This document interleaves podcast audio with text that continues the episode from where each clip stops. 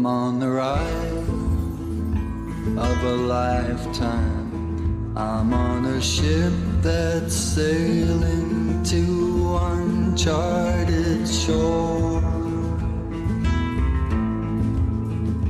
And I won't be coming back here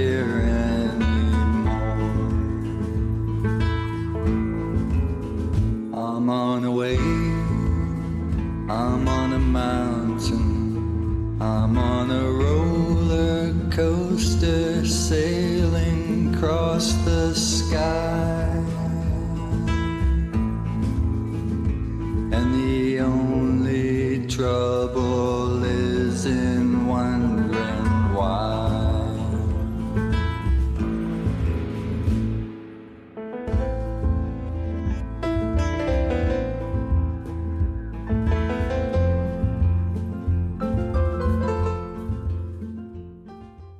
Live from Salt Lake City, Utah, this is Heart of the Matter, where we do all we can to worship God in spirit and in truth. I'm Shawn McCraney, your host, and uh, let's open up with a word of prayer. Father, we seek you and love you. We seek your spirit and thank you for it. Grateful for loving us so much. You gave us your only begotten Son, and we pray that you'll help us to discover uh, deeper and more meaningful ways to know you and your Son. In Jesus' name, amen. A lot going on, but the premier announcement tonight is one of our staff, longtime staff members, uh, dedicated many hours and years along with uh, others, turned 63 today. She doesn't look a day over 50. She doesn't look a day over 45, really. She won't come on this camera. I invited her because she says too many men will be hitting on her, and she's a married woman. But her name is Linda Cassidy, and so we all sang happy birthday to Linda. There's, there's, listen, typically not celebration, uh, celebrators of uh, the birthday holiday, but with Linda, you know, is a great exception. Also, just to let you know, uh, announcement Sunday, April 3rd, 4 p.m. here at the campus studio. We're going to be having a meeting. Why? Because we're going to be putting on a play in fall, and we're looking for people who want to volunteer and participate behind the scenes, uh, in the scenes, whatever it is. Show up, and we're going to talk about what it's about. It's a Christian play, so to speak. It talks about Christian things, uh, but not in the typical sense. So show up there, and uh, we'd love to have you. And we're just getting that out so people can participate. Additionally, very excited today, Derek and Danita drove up with boxes of books. Our newest book out. It's our fifth book, our fourth book printed, and it is called Knife to a Gunfight Misinterpreting the Purpose and Place of the New Testament. And uh, of all the books that we've been able to put out, I am especially uh, happy for this book because I think it offers a solution to a problem uh, that has long existed within the body. And uh, I think it offers a viable solution. So, Knife to a Gunfight will be available in the following week online at www.hotm.tv. And uh, I think you can pick that up for $12. Now, uh, having said that, I want to say something that I hate to talk about, but I have learned that letting people know uh, in on needs goes a long way to getting them met in ministry. Uh, we are not a wealthy ministry. Um, I was at the hospital not long ago visiting a man, and while visiting him, there was another person there. They're Christians I've known for a long time. He pulled out a uh, 10, and I refused to take it, and he pushed and pushed. And he said, and I just said, look, I don't want to take money for visiting somebody in the hospital. And he said, well, you can do that because Derek's a multimillionaire. And uh, Derek just turned around and looked at me.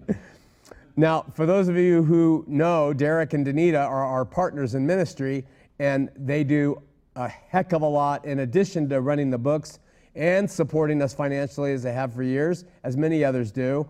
Uh, uh, but they're not George Soros and uh, is that his name? And uh, they can only do so much physically and financially. They have a lot of other uh, ministries and things they're involved in in the community that they support. And so uh, the, the, Webster, the Websters have greatly blessed the ministry, as have other volunteers, but they can't bear the, the load alone. We need others. Rumors get so nasty. So, since we began about 10 years ago, we've had, we've had to battle this uh, overbearing myth that we are wealthy and rich through some means or another. I'm wealthy, or Derek is wealthy, or we're on television, so we all must be wealthy, and or we're on, you know, whatever. So uh, we are rich. We are rich in the blessings of the Lord, and the ministry has been abundantly blessed. Our families have been blessed, and I openly admit that He's taken great care of us. But don't take this wrong. We struggle almost every month to make ends meet, and in the last two years, we've lost 50% of the former support that we had when I started questioning, just openly saying, I'm not sure I understand or believe this. And so I bring this up here in connection with introducing our newest book. The reason is we write, we print, we distribute these books freely to anyone who cannot afford them, and that will not change. And to people who are involved in the ministry, we give them out. Uh, and then we sell the rest at what we feel is a reasonable price. If you can afford the newest book. Uh, we hope you'll buy it. Um, and not only to help us make ends meet, but to educate and see what the points are in the book, probably more importantly. But if you can't afford it, we'll give it to you in His name and cause. Understand also, we don't, and we don't talk about this much, we don't want any financial support from someone who doesn't have a job or someone who's struggling to make ends meet or an elderly person or somebody on a limited fixed income and, and, and never, I don't believe, uh, taking the scripture contextually, we could justify that. So, and we don't believe in tithes or mandatory giving, but we appreciate those who are in a position and led to support us. And I just bring it out in connection with the sale of the book because uh, typically, as if history will repeat itself, there are a lot of people who take advantage of the free offer. And I'm just telling you, if you can afford the uh, $12, um, and you're in a position and want it, then great. If not, then don't worry about it. All right. Got an email here from Cheo. He said, Shawn, you said on the air, God is from above and man is from below. That was quoting Jesus. Uh, I am from above, you are from beneath. My question is, where is Satan from? And I guess I would just say, apparently, right between the two. Uh, uh, he started off above and he ended up far below. So, uh, best I can do with that. And with that, how about a moment from the Word? And I heard, as it were, the noise of thunder. One of the four beasts saying, Come and see. And I saw, and behold, a white horse. In 1 Peter chapter 2, verses 17 through 24, the apostle Peter writes, Honor all men, love the brotherhood, fear God, honor the king. Servants, be subject to your masters with all fear, not only to uh, the good and gentle, but also to the froward, is what the King James says. For this is thankworthy if a man for conscience toward God endures grief, suffering wrongfully. For what glory is it if, when you be buffeted for your faults, you take it patiently? But if, when you do well and suffer for it, you take it patiently, this is acceptable to God. For even hereunto you are called, because Christ also suffered for us, leaving us an example that we should follow in his steps, who did no sin, neither was guile found in his mouth, who, when he was reviled, reviled not again. When he suffered, he threatened not, but committed himself to him that judges righteously, who his own self bare sins in his own body on a tree, that we, being dead to sin, should live unto righteousness, by whose stripes you are healed. Go back to verse 17 with me, and let's kind of break this down. He's, Peter starts off and he says something interesting. He says, Honor all men. This advice uh, I have learned through trial and error uh, to appreciate. Um, honor all men. Hand in hand with the idea that it is the goodness of God that leads people to repentance. If we have the attitude that we will honor, show respect to all people, all people, the likelihood that they will glorify Christ in the future appears much greater to me. When I was LDS, I used to only honor those who were interested in becoming LDS or the LDS people themselves. And when I was an unthinking evangelical, I sort of thought the same thing. I will be I will honor those people who fit my mode of thought as an evangelical Christian. Show me someone though who didn't agree with me or whatever. I wasn't about to honor them. No way. They were going to hell. They were wrong. I was right. Uh, but Peter says, honor all men, doesn't he? So I've had to repent and I find myself free from the prison of thinking that I had the license to treat some men differently than others, or, as James warns us, to treat them preferentially. Uh, then Peter adds, love the brotherhood. So honor all men, love the brotherhood.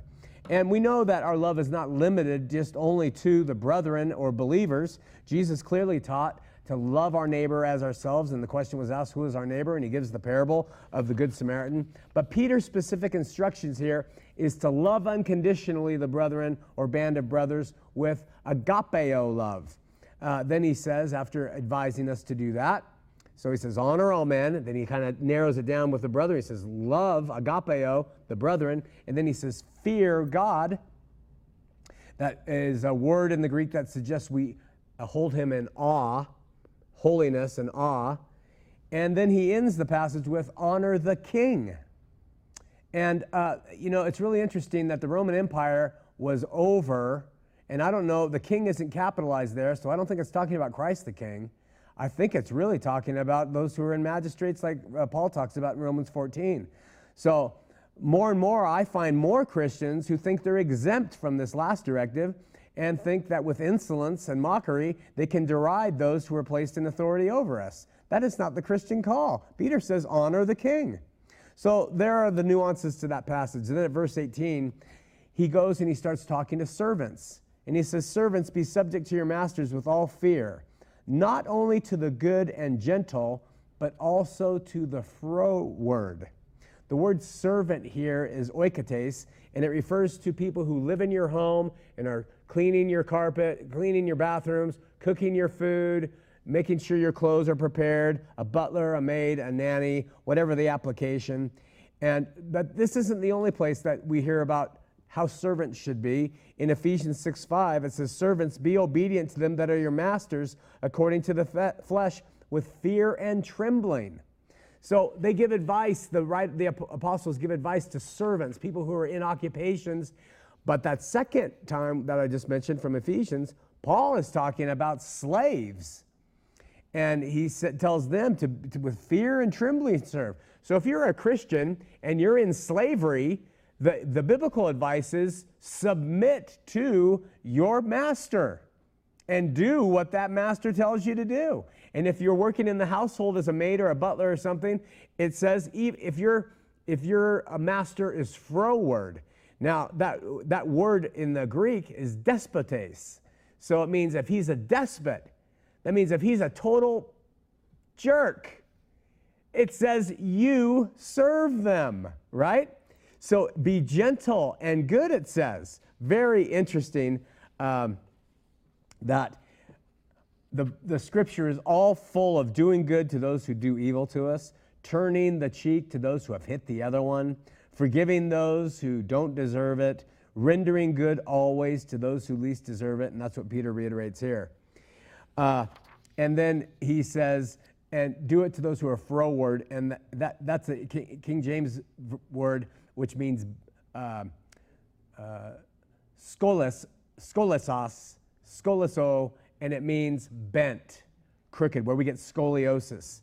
If you are working for someone and they are bent, they are mean, and they are crooked, and they are not right with the rest of the world, Peter says, honor them.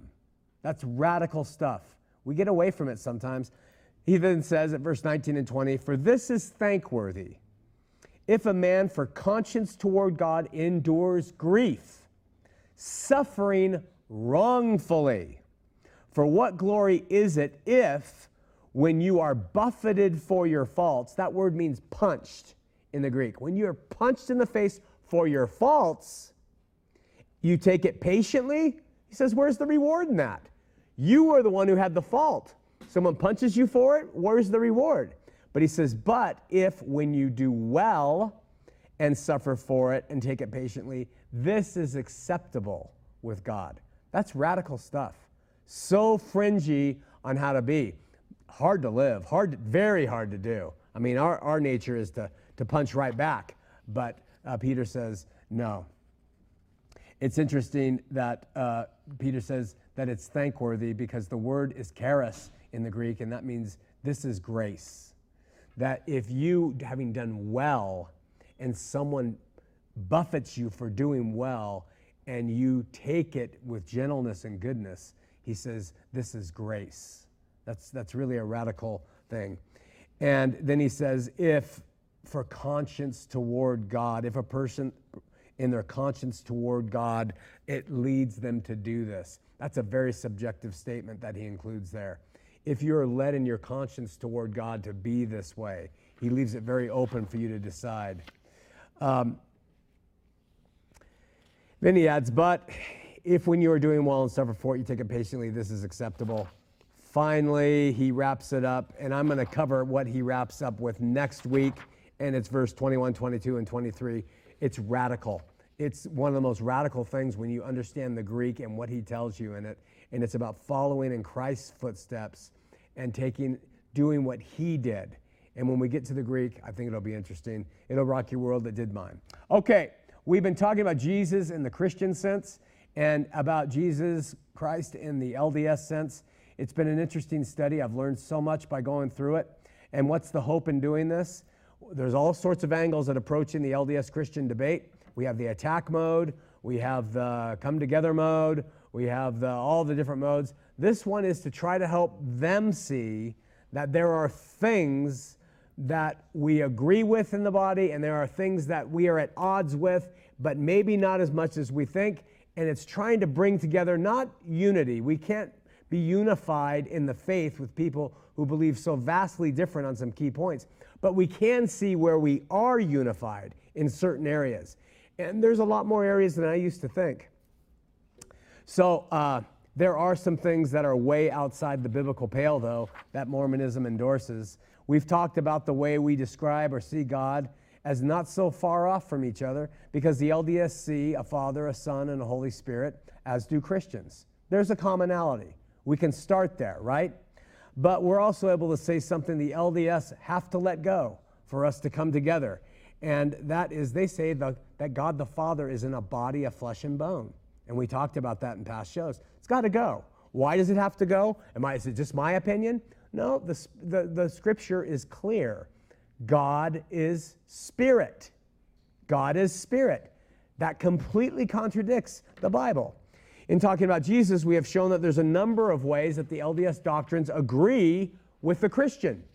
But at the same time, we also said that there's things that the LDS say that cannot be embraced. One, we mentioned last week, is that Jesus, along with all the rest of us, had a premortal existence. It's not that Jesus didn't have one, but the rest of us didn't have one.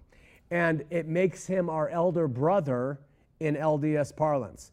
So, why must this go? Because of what Jesus said. He said, I am from above, you are from beneath. He said that. And if he said that, we have to agree that that's true. And we said last week if the LDS would admit to that, just that, that we are not from above like he came from above, if they could agree with that, we could start to see some things really tumble and fall. Uh, we also said, though, that the LDS are fine, actually, in some things, like describing Jesus as the only begotten. That in their scripture, it is in complete harmony with the Bible on Jesus as the only begotten. And I find that interesting. So I'm beginning to see firsthand, which we never really took seriously before, much of Mormonism's troubles, hear me out today, come from their modern prophets, seers, and revelators' interpretations of things, and not always what Smith himself introduced. That's something that we aren't really saying too much of. In other words, Smith certainly introduced a number of far out things. I mean, admittedly.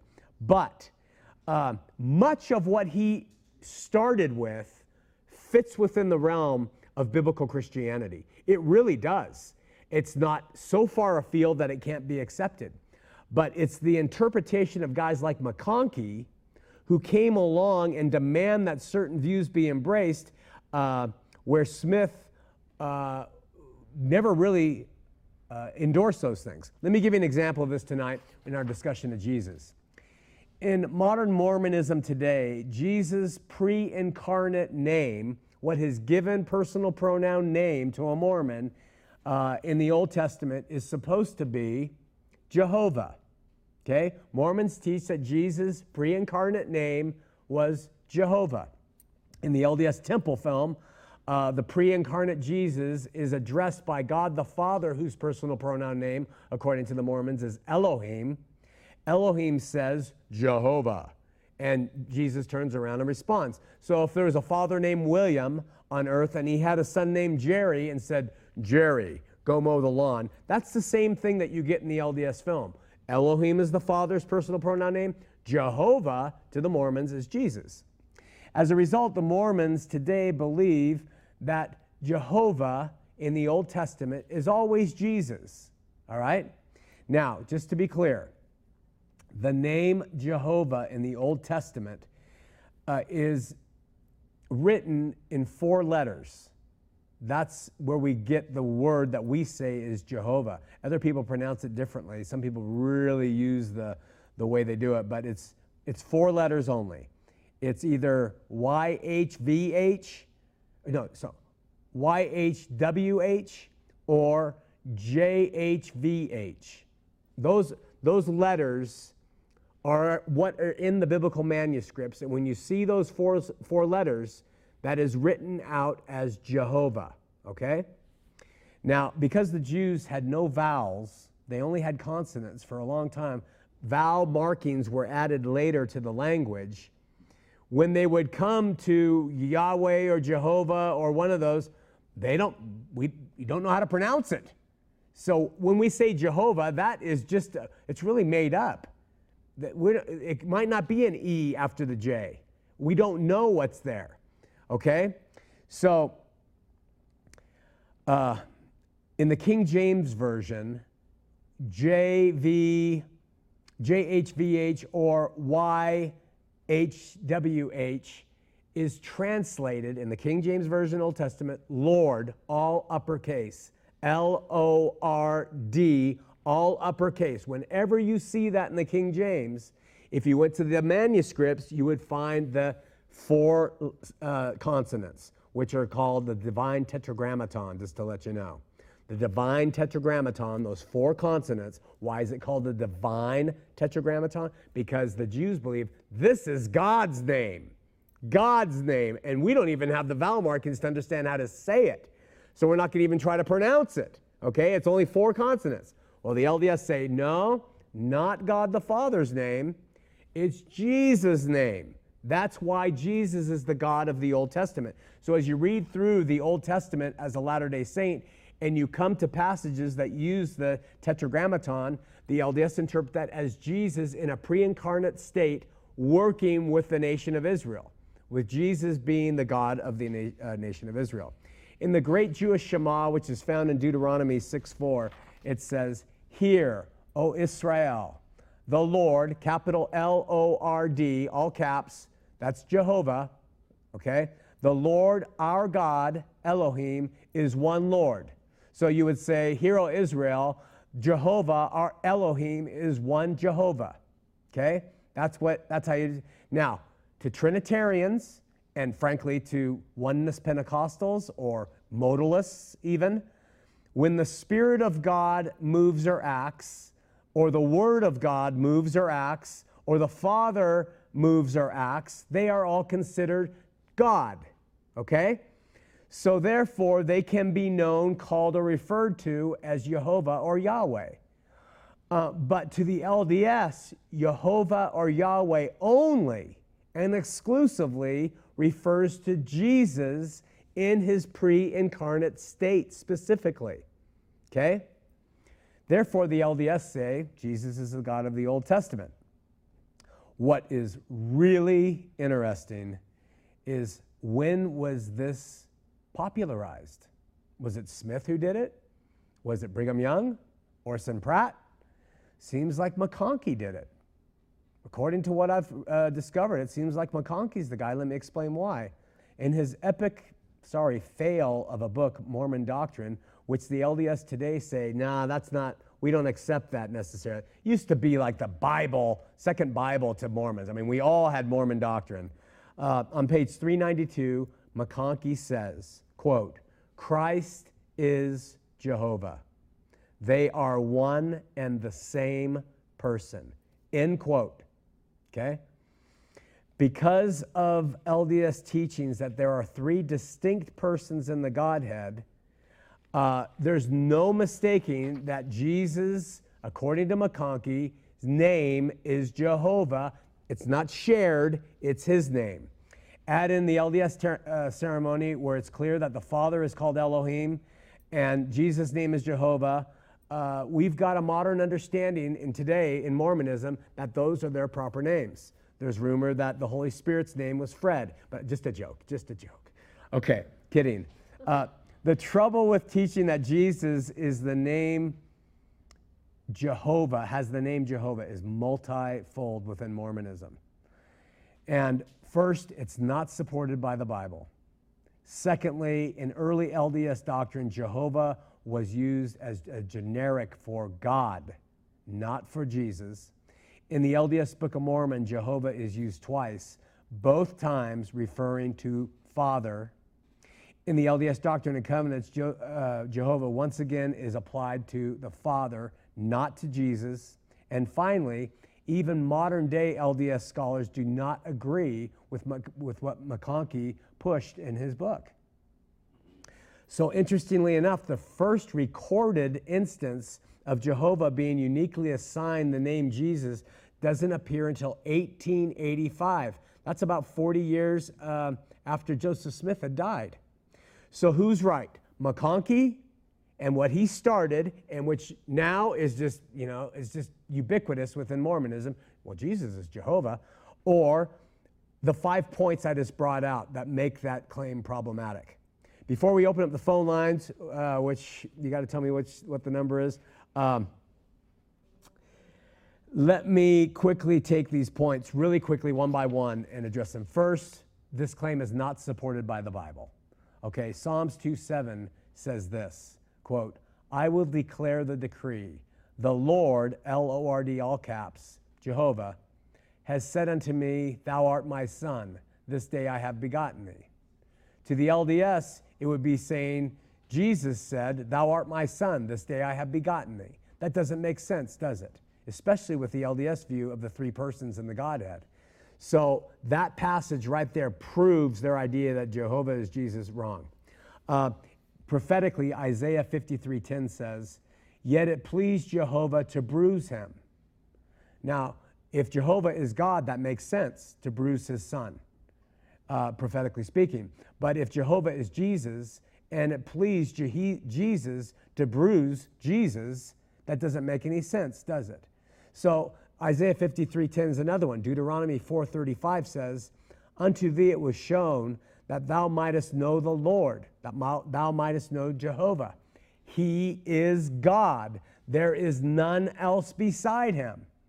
Now, to a Christian, we under, would understand that passage, but to a Latter day Saint, they would have to say Jesus was God and it was talking about him prior to getting a body. So that one's a little bit problematic. So there's that first point. Secondly, in early LDS doctrine, Jehovah was used as a generic for God. Let me quote one of their own scholars, modern. Okay? His name's Boyd Kirkland. He says, quote, with the interchangeability of the roles of Father and the Son in earliest Mormon theology, it is impossible to identify specifically Joseph's first view, first few Jehovah witnesses. Gee, it's impossible to identify specifically Joseph's first few Jehovah re- references as either the Father or the Son. He goes on and says, however, after the identities of the Father and the Son were more carefully differentiated in Mormon theology around 1835, Joseph clearly began to use the divine name Jehovah to refer to the Father. Significantly, he never specifically identified Jehovah as Jesus, nor Jehovah as the son of Elohim. Okay, and that's in the Development of Mormon Doctrine, page 37. So we have there a Mormon scholar, he's a faithful member, pointing out this idea is a McConkie. It's, it comes from his line of thought. And it's just something that LDS is more and more coming to the truth and seeking ways that they can stay LDS. They want to, but maybe start to see things differently. Maybe this will help. Third, in the LDS Book of Mormon, the term Jehovah is found twice. In both cases, they refer to God, not Christ. That's 2 uh, Nephi 2.22 and in Moroni 10.34. And then fourth, in the LDS Doctrine and Covenants, Jehovah once again seems to be applied to the Father, not to Jesus. Listen to these examples. In a prayer given by Joseph Smith, recorded in Doctrine and Covenants 109, 34, 42, 56, and 68, this is what Joseph says in a prayer O Jehovah, have mercy on these people. That's in the Doctrine and Covenants. That's him praying. Now, the LDS say, You never pray to Jesus. You do not pray to Jesus. You pray to the Father in Jesus' name. Well, right there we have Smith calling upon Jehovah. Okay? And then he says, Deliver thou, O Jehovah, we beseech thee. Now they could say, Well, he's talking about Jesus there to deliver us. The LDS are emphatic again, because of McConkie's influence, that we pray to the Father, not through the Son. So either, it, either he's praying to the Father and calling the Father Jehovah, and you can't say that's the Son's name, or Smith was praying to Jesus, and you can't say you can't. So, one way or another, something has to give. In History of the Church, Volume 5, 127, Joseph Smith pray, prays again. This is what he says. Listen to his words O thou, eternal, omnipotent, and omnipresent Jehovah, God, thou Elohim, that sittest, as saith the psalmist, enthroned in heaven, look down upon thy servant Joseph at this time, and let faith on the name of thy Son Jesus Christ be conferred upon him. So, in that prayer, Joseph prays to Jehovah, clearly says he's God, Elohim, and even refers to his son. And yet, today, the modern prophets, with all their inspiration, have changed that. These things can be used to help LDSC. You're not playing on a level field here. You've got some, you've got some holes out there that you're going to trip and break your ankle if you.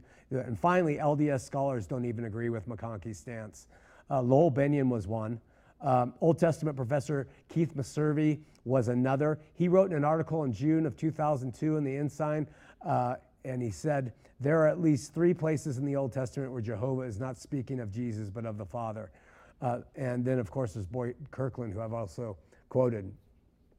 So it seems that there's some wiggle room in this, and where Latter day Saints can edit McConkie and those like him out they, if they start editing him out of the picture and start saying, wait a second, that that's going to help allow for some wiggle room for them to start maybe seeing things some other way and bring them around to a more biblical view that in many cases Joseph Smith actually had.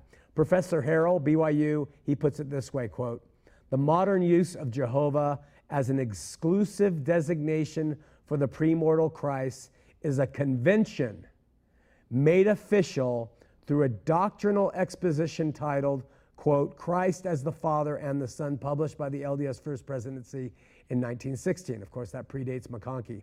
Harrell adds this, quote, this use, however, talking about Jehovah to Christ, is a 20th century development that did not exist in early Mormonism, neither is it evident in LDS scripture. So I know that we pull things out from the Christians and we say, this is problematic, we should address this, let's clean up our own house. Here are some things that on the same side that the LDS need to do as well.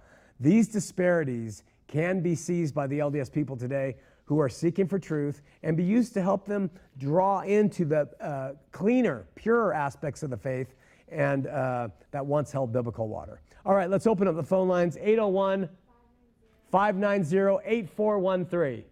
590 8413. We have an old uh, caller on the phone, Mark from Ireland. He's returned from a sabbatical of some sort. We'll come to him in just a minute after this.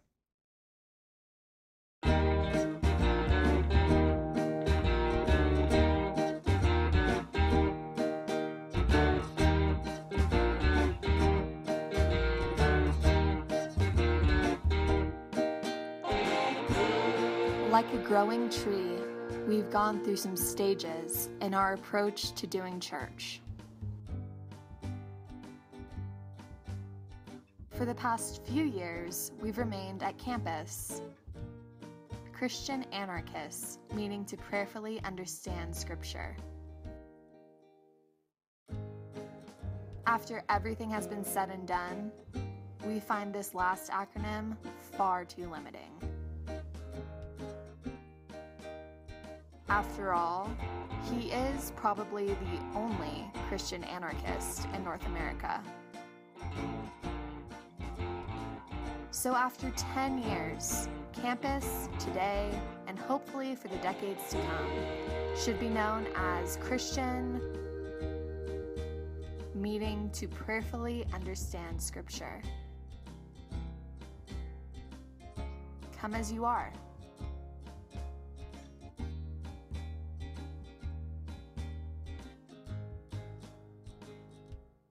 Before we go to Mark, we'll get him in a second. I just want to remember, uh, remind you there's a new book out, uh, Knife to a Gunfight Misinterpreting the Purpose and Place of the New Testament. Just to give you a sample of some of the chapters in the book, uh, I love the first shoot, uh, uh, take uh, the dogma out and shoot it in the head. And then there is also five solas, a, a, an explanation about the five solas, subjective points of view. Um, there are uh, dating Revelation, but not marrying her. One of my favorite. Uh,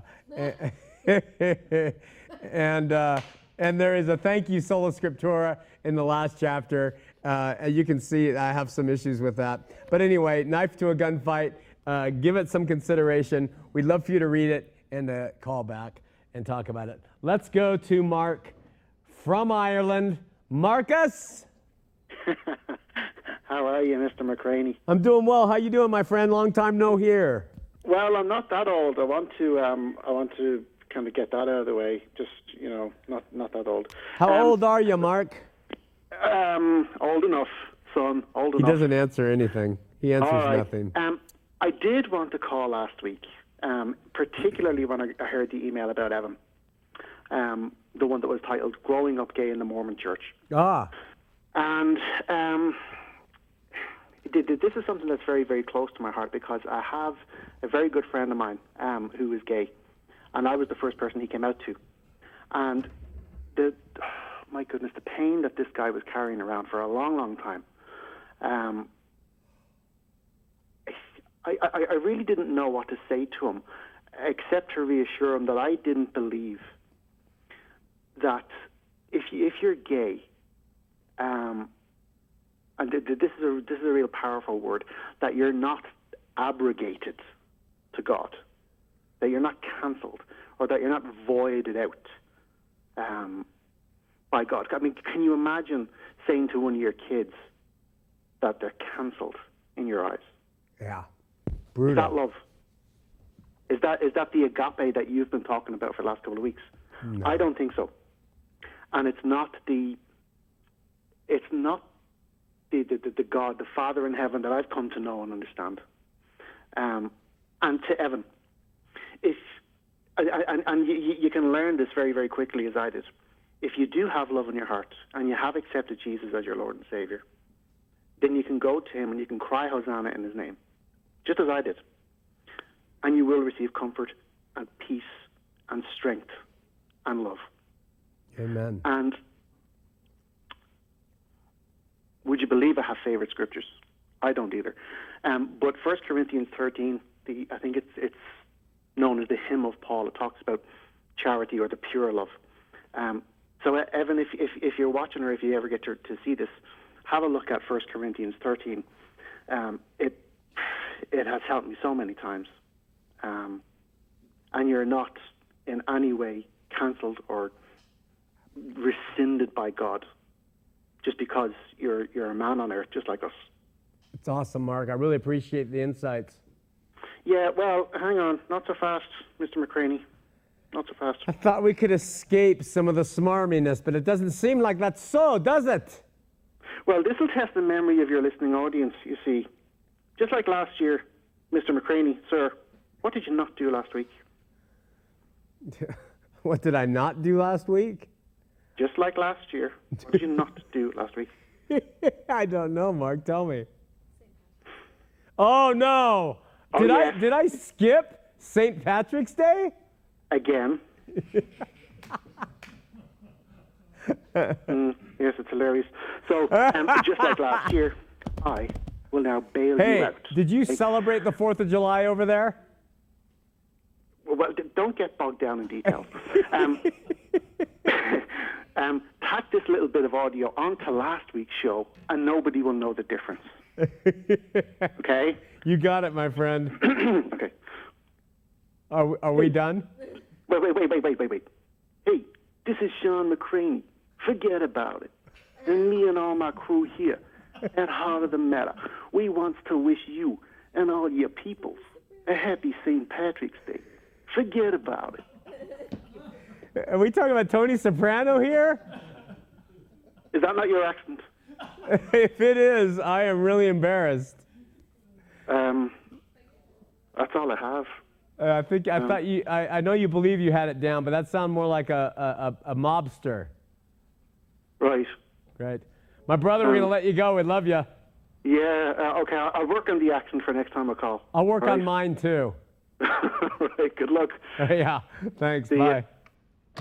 All right. We have an email from a young woman who wants seriously to remain anonymous. LDS, grew up inactive. When she was 28 years old, uh, started to think for herself. And then she met a man, introduced him to the missionaries. They were baptized. Uh, he was baptized, committed to the Mormon life. And she says that meant we married in the temple, had four children in six years, served as Relief Society presidency, elders quorum. She began to read literature that was not church approved. And uh, when her relationship with Mormonism fell apart, her relationship with her husband fell apart as well, and they divorced. And she says, I'm writing now because I recently lost my dad and little brother to suicide. And in the last few months, I have felt a deep need to reconnect to things of the Spirit, afterlife, salvation, understanding, forgiveness. I'm driven to this in places of my soul I've never felt before, hoping you can relate. Then she asks a question which we get quite often. And I just want you to think about this. You have a tender soul like this, okay? They've come out of a religion that has messed them up. She's got she's gotten her library card, as Reed says. She's done some research. She's served in the LDS church. She's had some loss, a suicide, and then she asks us, I live in this area. I need a religious organization and I need a reference of a good Christian church I can go to. Okay? Now I just want you to think about it. We get emails from people say, I left the LDS church and I went to this church and it was doing this, and I went to this one and it was doing that. How come my pastor is constantly talking about tithes, tithes, tithes? They left one form of bondage. What do you say? You know, we so criticized for uh, trying to address this, but remember, our ministry is about Mormonism. And what would you say to these people? They're like little uh, scared deer in the headlights, and they're saying, I want to know God. Where should I go to church, John? We used to say, oh, just go down to uh, the Calvary Chapel. You know, we say they teach the Bible. Well, I've discovered that's not always the case. And I discovered that there you find things that tithe is really pushed, and depending on the Calvary Chapel, I'm not saying they're bad, I, you know, great believers. But the, the whole point is we would have to write uh, like a half of a book to someone like this to say, look, it's not about the church. You have to understand this. It is about your relationship to Christ. The church will disappoint you. And if not the church, people in it, and if not the people in it, something is going to happen. But Christ does not. And it's so hard to get this through people's minds who come out of Mormonism and are seeking for some sort of brick and mortar building to walk into and relate to God through an institution. So uh, it breaks my heart. I, I wrote uh, this person back separately, but I just wanted to share that with you. Uh, this is from Adam. I need help uh, getting my name off the church records. My bishop has been less than polite. We're getting this more and more uh, from the site. We haven't really talked about it. And I think we're having a problem on one of our sites that gives you an example letter. But listen, if you send a letter to Salt Lake City, they will send it right back to your local ecclesiastical leader. So the key things, just to cover it now, is to say, I don't want a waiting period. I don't want a visit from my local leaders. I don't want to do anything but have my name taken off, and I want that done as soon as possible and evidence that it's happened. And that generally, to the bishop, stake president of your stake and ward, ought to get things done. And sometimes, like in cer- certain places, the bishop will act like he doesn't know what to do. You go to his uh, superior, the stake president. You say, I've asked that this be done, and you have to kind of put a fee, uh, fire under them sometimes, but that's what I can say. Uh, praise God, Shawn. I am reading the New Testament and feeling the promise. I like how she says that. I am uh, not, not the feeling part so much, but understanding the promise because the book is full of promises. Uh, uh, faith is the substance of things hoped for, the evidence of things not seen. Hoped for, the promise. And I love how she says that. I'm understanding grace a little better, and she says she enjoys this book. So I just wanted to say that's from Sue. And from a woman who was Christian and became LDS.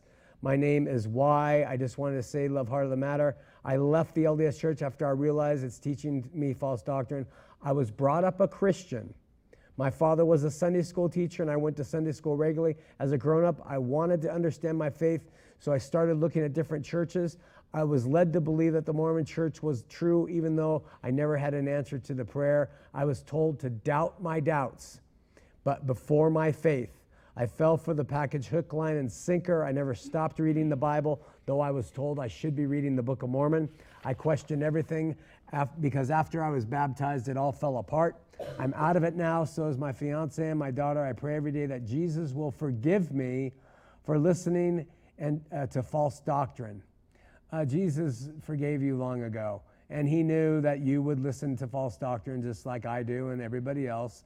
But he loves you, and he's there to lead you. Uh, why? So uh, leave the brainwashing behind, move forward.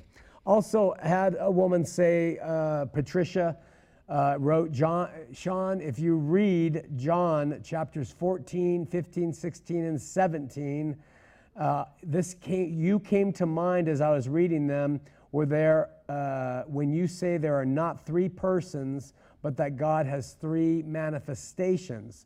Those chapters come to mind as they amazingly describe the distinct interaction between the three persons, Father, Son, and Holy Spirit. I haven't researched it yet. I did. I looked at it a little bit. In those four chapters, Father is mentioned 43 times. Son, or Jesus referring to himself, is mentioned 69 times. Uh, pneuma, or Spirit's mentioned four times. And listen, I have no issue at all. I absolutely embrace there being a Father and a Son and a Holy Spirit. My issue comes to the term man made Trinity. And I just believe that God would have given us that term if He wanted to be known as that. And I think he wants to be known as the Father and the Son and the Holy Spirit. And so I just don't agree with it. And I'm not going to use a man made term to describe a God who is not given himself that name. And people get mad at me, and I don't pretend to understand it. I have a very serious problem with the personage of the Holy Spirit, but I could be wrong. But bottom line, don't tell me I'm not a believer or a good Christian because I reject the, the idea of Trinity and the title. I, I have that right. And I'm going to go before God, and He's going to either say it's all right or He's going to take some of my rewards, you know? But, you know, I think this has to be available to people who are coming out of different faiths who don't necessarily see the creedal trinity the way others do. I'm not saying creedal trinitarians are wrong, they may be completely right or whatever, but I want that right to be able to reject something that men have made up. I belong to a religion long enough that a man made up that I'm not going to buy into another institution that makes up its terms. And I know all the arguments, well, it doesn't say this, it doesn't say that, but we use the term to communicate. I, am not gonna. I'm gonna use the Father when it says the Father. I'm gonna use the Son when it says the Son. And I'm gonna use the Spirit when it says the Spirit. And if I can't do that as a Christian, well, then call me a follower of Jesus rather than a Christian. I don't know. All right, and we have this from. Uh, Chris H. he says, he's a, a, PhD student in, uh, uh, just finished up his master's in philosophy and Christian apologetics, and he is writing his thesis on the ontological inadequacies of Mormon doctrine. And he writes and says, I am writing because I have great trouble finding LDS source that definitively declare what they believe.